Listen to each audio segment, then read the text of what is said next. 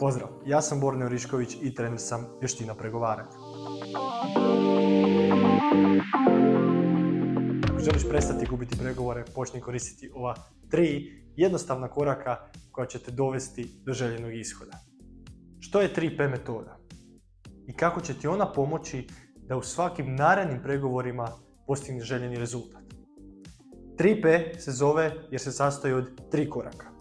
Priprema, proces i poruka ili ponuda. Radeći s ljudima kako individualno, tako i unutar kompanija, umetio sam da se greške koje rade uvijek ponavljaju unutar jedna od ova tri koraka. Unutar ili pripreme, ili procesa, ili prodaje, ili ponude. Počnimo s pripremom. Ulazak u taj iznimno bitan dio pregovora je isto kao i kada moraš držati prezentaciju ili predavanje neki. Ne moraš se najprije pripremiti. Samo što konkretno u ovome slučaju priprema u pregovorima znači mentalna priprema. Zbog ovog koraka većina ljudi poklekne.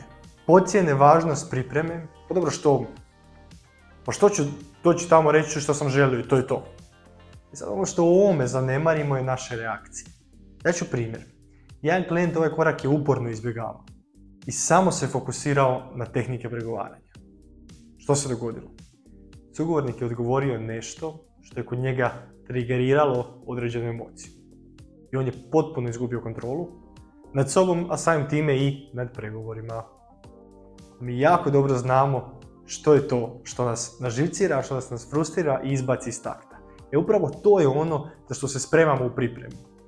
Za najgori mogući scenarij. Upravo ono što je odbijao izvježbati je ono što ga je dovelo do neuspjeha.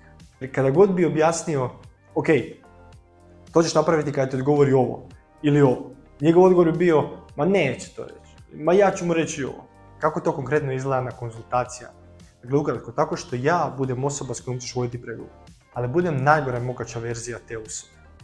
Tako da kada stvarno dođe do tvog razgovora i s tom osobom, ti si mentalno spreman ili spremna na najgori mogući scenarij.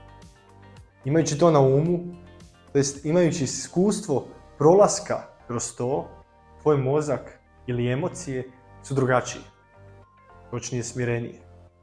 Jer kao što smo u prijašnjim videima pričali, kada smo pod jakim utjecajem emocija, ne možemo razmišljati racionalno. Ne možemo kontrolirati sebe. A onda naravno vidi tog razgovora. Dakle, kao što možeš zaključiti, u prvom koraku, to jest u pripremi, radimo na mentalnoj pripremi. Pripremi sebe. Pripremi svog mindseta. Zašto mindseta? Jer jako se često klijenti znaju pitati joj pa što ako ne dobijem to što želim? Naš mozak je interesantan. Predstavi problem i mi ako ga u glavi ne razradimo do kraja, nama se taj problem čini kao ogroman. Zapravo nije.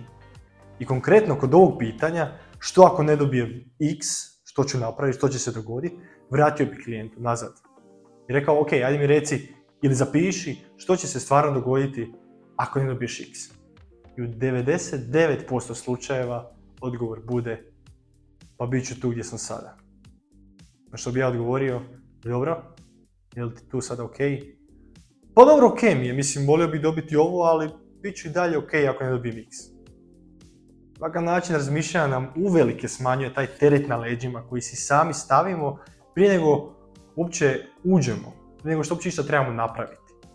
S kolikim samo olakšanjem ulaziš u pregovore nakon što ovo pitanje razradiš. Ulaziš sa mišlju, ja ću biti ok, bez obzira kako ovaj razgovor završi. Ne ulaziš sa strahom, sa ljutnjom, nego ulaziš indiferentno. Točno gdje trebaš biti. Nisi nidi, ne ideš sa prevelikim entuzijazmom ili strahom, nego točno gdje trebaš biti. Priprema je kao temelj kuće. Može to biti najviši neboder na svijetu, ali ako su temelji loši, sve pada u vodu. Što nas dovodi do drugog koraka, proces. Drugi P. Ovdje krećemo s tehnikama pregovaranja. Neću sada nabrati tehnike pregovaranja, ali ovo što na drugom koraku radimo je konkretno pregovaranje. Dakle, koristimo tehnike. Između ostaloga pripremamo sugovornika na naš zahtjev. Ovdje ga tako reći tetošimo, da bude što prijemčljiviji za našu ponudu ili poruku. Dobro, kako pripremamo sugovornik? Daću ti primjer s hotelom koji je to jako dobro napravio. Dakle, bili smo u hotelu i došli smo full umorni na check-in. I sada, oni imaju u hotelu tu jednu ponudu u kojem kad ti platiš naravno, onda imaš 50% popusta na njihove uh, ostale masaže, pića, jela i tako dalje. Ali oni nisu to odmah na check-in, nego su nam prvo dali čaj, prvo su nam dali da se opustimo, prvo su nam dali uh, gratis piće. Nisu nas odmah umorne kad smo bili na check-inu, znajući da smo došli s aviona, uh, izmoreni, da nam uopće ništa samo želimo, on, želiš se doći otuširati, želiš se malo uh, relaksirati, doći na sebe i tek onda išta. Dakle, pripremili su nam mindset kada smo opušteni. Jer ovisno o mindsetu, ovisno o kontekstu u kojem se nalazi osoba je prijemčljivija više ili manje za određeni zahtjev. Dakle, u procesu si želimo stvoriti najplodnije tlo da naš željeni ishod nikne, figurativno rečeno. Još jedan primjer je kada smo bili mali. Svi smo mi znali kada je prilika ili ne prilika zatražiti roditelj za nešto. Znaš od prilike, aha, mama sad nije nešto raspoložena, uh, pitaću tatu ili obrnuto. Kad sam radio u prodaji, onda sam znao da je najbolje vrijeme zazvati ljude kada idu s posla, između 4 i 6 popodne. Jer tada si u autu i nemaš nešto sad pametnije raditi, jer si u koloni, najveća je vjerojatnost da ćeš radije pričati s nekime, pa makar ti nešto prodavao, da se zabaviš, nego slušati, na primjer, radio. I o tome se radi kada pričamo o pripremi plodnog tla. Želimo imati pregovore kada je to najpogodnije za nas. Ne kažem da je to uvijek moguće, ali dok god možemo to kontrolirati, kontrolirat ćemo. Tako da nama pogoduje. Ok, pričali smo o pripremi, pričali smo o procesu, sad ćemo pričati o trećem P. Ponuda ili poruka. Ovisno o tome je li svrha pregovora prodaja ili dogovor oko nečega. Na zadnjem koraku dolazi naš zahtjev. Primijeti da tek tu zapravo mi konačno iznosimo željenu ponudu. Dakle, ovdje isto koristimo nekoliko tehnika pregovaranja, ali jednako tako je bitno na koji način iznosimo svoju ponudu. Jedna od tehnika koju učim svoje klijente je da ljude više boli nešto izgubiti, nego što nešto neće dobiti. E sad, što to znači? Daću ti primjer. Recimo da si kupio listić za lutriju. Vrijedio je nekih 2 eura i možeš dobiti 2 milijuna eura na nju. Znači, moguće je dobiti 2 milijuna eura. Ok, za koliko bi mi prodao to? Pod uvjetom da moraš prodati. Za koliko bi mi iznos to prodao?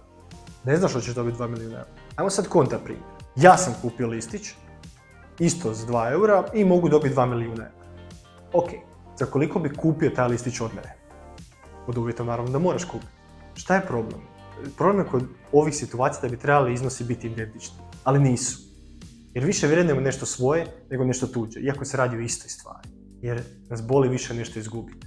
Dakle, uzmimo još ekstremniji primjer. Ajdemo reći da nazoveš, ne znam, Jeff Bezosa iz Amazona u pet ujutro. Kažeš mu, ej, hoćeš da ti pomognem svaki dan zaraditi milijun dolara. To je čovjek koji već ima milijarde. Iskreno, čisto sumnjam da bi uopće trznuo na tvoj prijedlog. Ali ajmo brnuti. Znamo da osobu više boli nešto izgubiti. Ajmo koristiti to. To je, nazovimo ga u pet ujutro i recimo mu, hej, hoćeš da ti pokažem kako da prestaneš gubiti milijun dolara svaki dan. Da vidiš kako će drugačije reagirati. Upravo zbog ovog principa više nas boli nešto što gubimo nego nešto što nećemo dobiti. Zašto ovi principi funkcioniraju? Jer nešto što pripada meni smatram puno više vrijednim nego nešto što pripada tebi.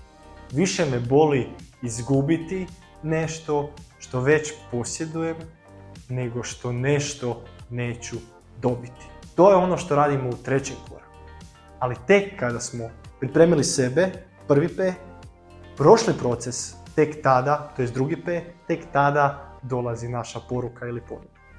I opet, bez obzira što smo napravili prethodna dva koraka, primijeti koliko je bitno način na koji ti prezentiraš svoju ponudu ili ponudu. Ovo su tri koraka koja te vode do uspješnih pregovora. Svaki od njih ima svoju težinu i jedan se ne smije preskočiti. Nadam se da će ti ovaj video pomoći, da već sljedeći razgovor imaš na umu ovu 3P metodu koja će ti pomoći da se orijentiraš i ako pogrešiš da se zapitaš ok, u kojem koraku sam ja sad točno, gdje sam zapeo, jesam dovoljno dobro odradio pripremu, jesam prebrzo prešao na treći korak, na poruku, možda sam se samo još malo trebao zadržati na drugom koraku, na procesu. I sve ovo će ti pomoći kako bi tu grešku znao ili znala ispraviti i postajati sve bolje. Ako ti se ovaj video svidio, pretplati se na moj newsletter u opisu. Hvala ti. Pozdrav.